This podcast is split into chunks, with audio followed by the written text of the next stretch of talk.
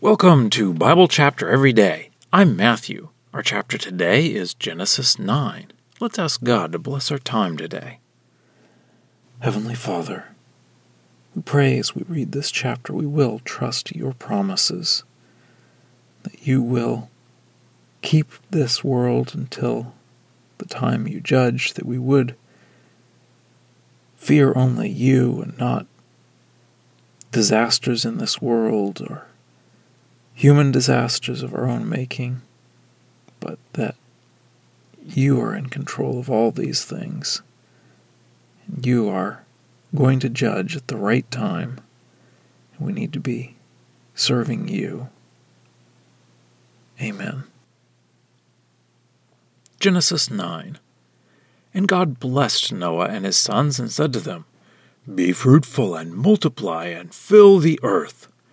And fear of you and dread of you shall be upon every animal of the earth, and on every bird of heaven, and on everything that moves upon the ground, and on all the fish of the sea. Into your hand they shall be given.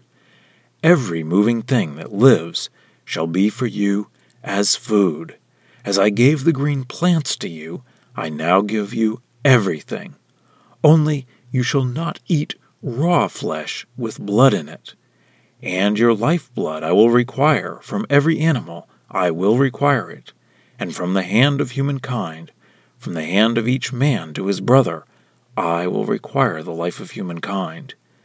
As for the one shedding the blood of humankind, by humankind his blood shall be shed, for God made humankind in his own image. And you, be fruitful and multiply, swarm on the earth and multiply in it. And God said to Noah, and to his sons with him, As for me, behold, I am establishing my covenant with you, and with your seed after you, and with every living creature that is with you, the birds, the animals, and every animal of the earth with you, from all that came out of the ark to all of the animals of the earth.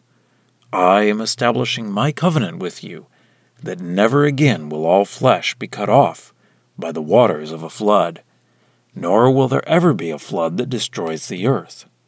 And God said, This is the sign of the covenant that I am making between me and you, and between every living creature that is with you, for future generations.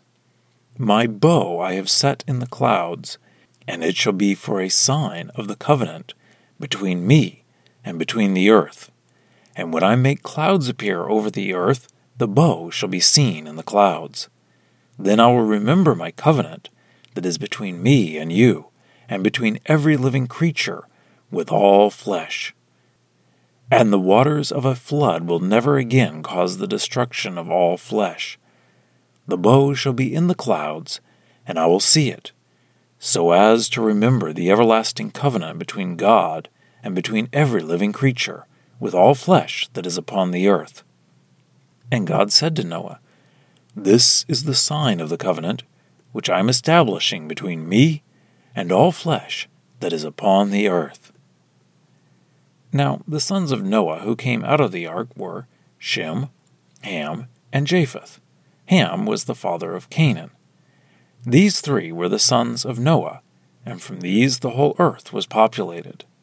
And Noah began to be a man of the ground, and he planted a vineyard and he drank some of the wine, and became drunk, and he exposed himself in the midst of his tent. And Ham, the father of Canaan, saw the nakedness of his father, and he told his two brothers outside. Then Shem and Japheth took a garment, and the two of them put it on their shoulders, and, walking backward, they covered the nakedness of their father, and their faces were turned backward so that they did not see the nakedness of their father. Then Noah awoke from his drunkenness, and he knew what his youngest son had done to him. And he said, Cursed be Canaan, a slave of slaves he shall be to his brothers. Then he said, Blessed be Yahweh, the God of Shem, and let Canaan be a slave to them. May God make space for Japheth, and let him dwell in the tents of Shem, and let Canaan be a slave for him. And Noah lived three hundred and fifty years after the flood and all the days of Noah were nine hundred and fifty years. and he died.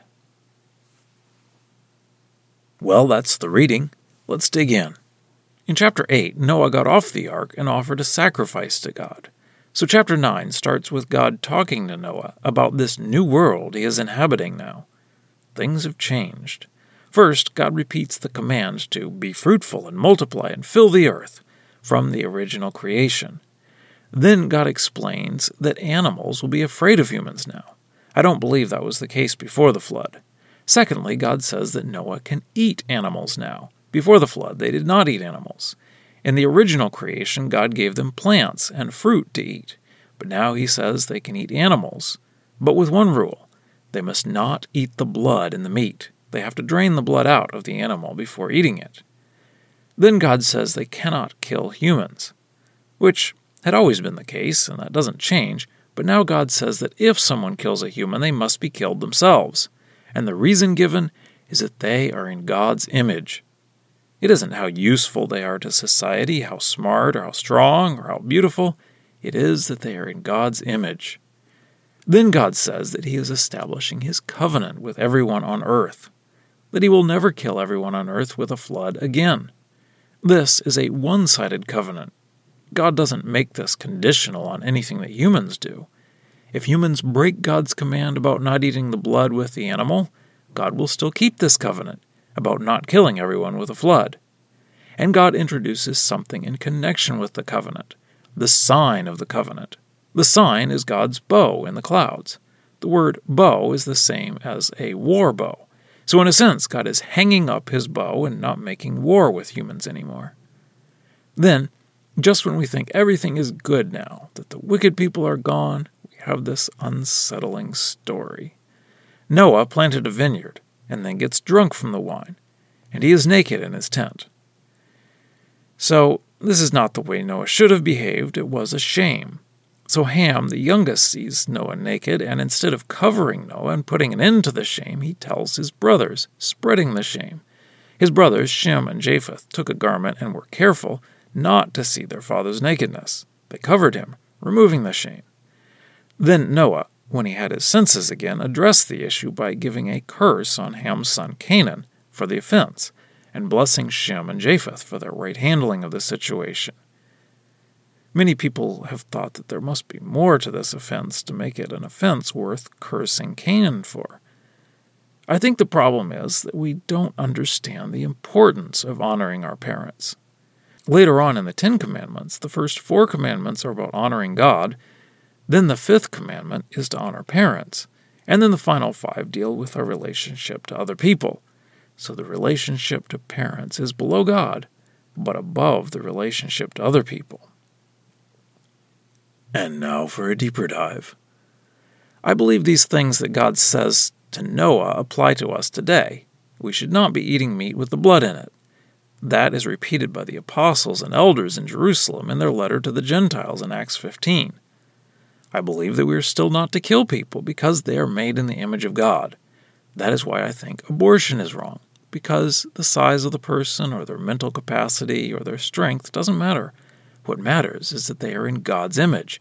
And that is why suicide is wrong, because we don't have the right to destroy the image of God, even when that image is our own body. And of course, physician assisted suicide is wrong, and killing people we think are of less value to society is wrong. However, Capital punishment is right, because rather than devaluing human life, it is God's way of showing the great value of life. Now, you and I don't have the right to be judge, jury, and executioner ourselves, but God has established government, and it has the responsibility and the right to punish murderers with death. Now, there is this other issue of wrongful convictions, and in America, that has overwhelmingly been people with dark skin who have been wrongfully convicted. So some wisdom is needed. But God clearly said the death penalty is right. And God clearly said to be fruitful and multiply. So I don't think we need to worry about population control, even today. And God said he will not destroy the whole earth with a flood again. We take that for granted today. In fact, Probably the majority of people today don't believe that the flood was worldwide. And really, the major reason they don't believe that is because they have never seen a worldwide flood. so it is hard to imagine. It was the largest disaster in human history, even to this day. And people also have a hard time imagining that God will even judge the world. For some reason, people worry about asteroids hitting the earth or nuclear war, but they don't think God will destroy the world. But Peter says in 2 Peter 3 that the fact that God sent the flood proves that God does judge and will judge. 2 Peter 3 7. But by the same word, the present heavens and earth are reserved for fire, being kept for the day of judgment and destruction of ungodly people. Scripture quotations are from the Lexham English Bible, copyright 2012, Logos Bible Software.